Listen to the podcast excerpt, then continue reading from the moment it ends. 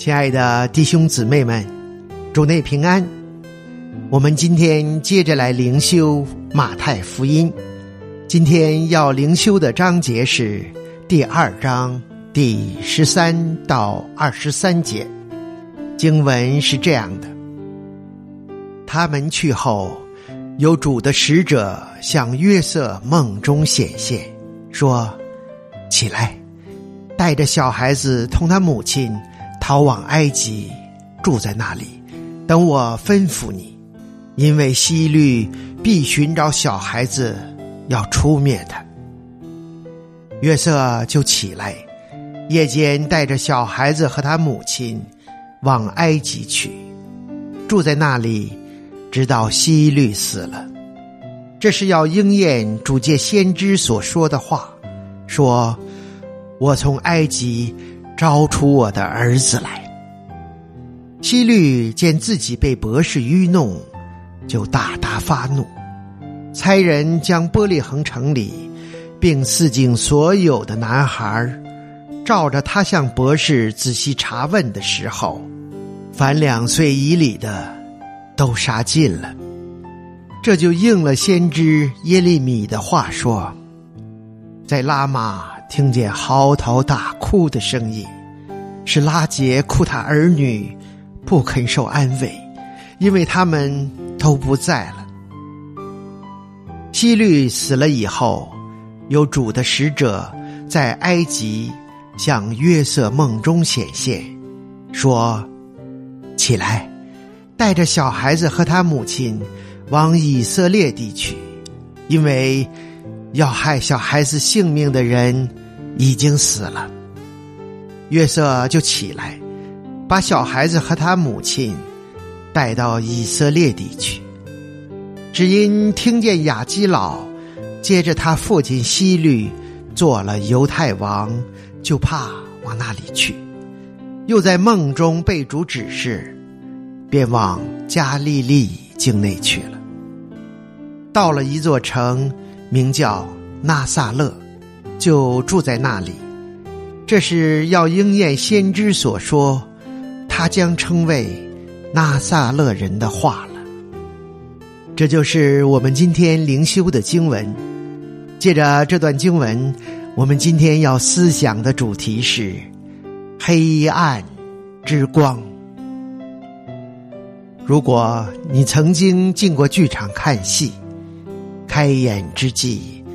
除了舞台之外，其他的灯光都会一盏盏关闭，好让画面更加清楚。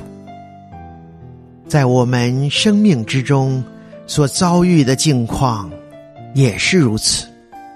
有时候，神会让我们所处的环境变为幽暗，熄灭许多机会的灯，我们虽会感到讶异。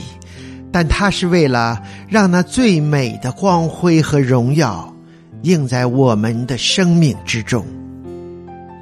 黑暗中的星星往往会更加明亮，虽不像太阳那样耀眼，但能在幽暗之中带来平静与希望。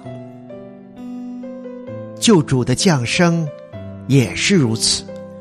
他并没有选择一个辉煌、明亮的时代诞生，而是选在希律王的阴影下默默降临。要知道，希律王所统治的时代，以色列的政治深受罗马压制，宗教系统腐败僵化，异端邪说盛行。在此之前，上帝甚至停止。对以色列人起誓达四百年之久，而在社会上，淫乱、偶像、堕落的风气弥漫。耶稣所面临的，还是一位将要残杀男婴的希律。看起来，这是一个应该被神所审判的时代。然而，神却选择这个时候。将和平的福音赐下，带来救赎，带来希望，也带来冷酷人心中的温暖安慰。神做事的法则就是如此。他喜欢在那看来毫无出路的境况中出现，帮助我们。只要你依靠神，他将会在你意想不到的时刻中来临。下面，让我们低头做一个回应的祷告。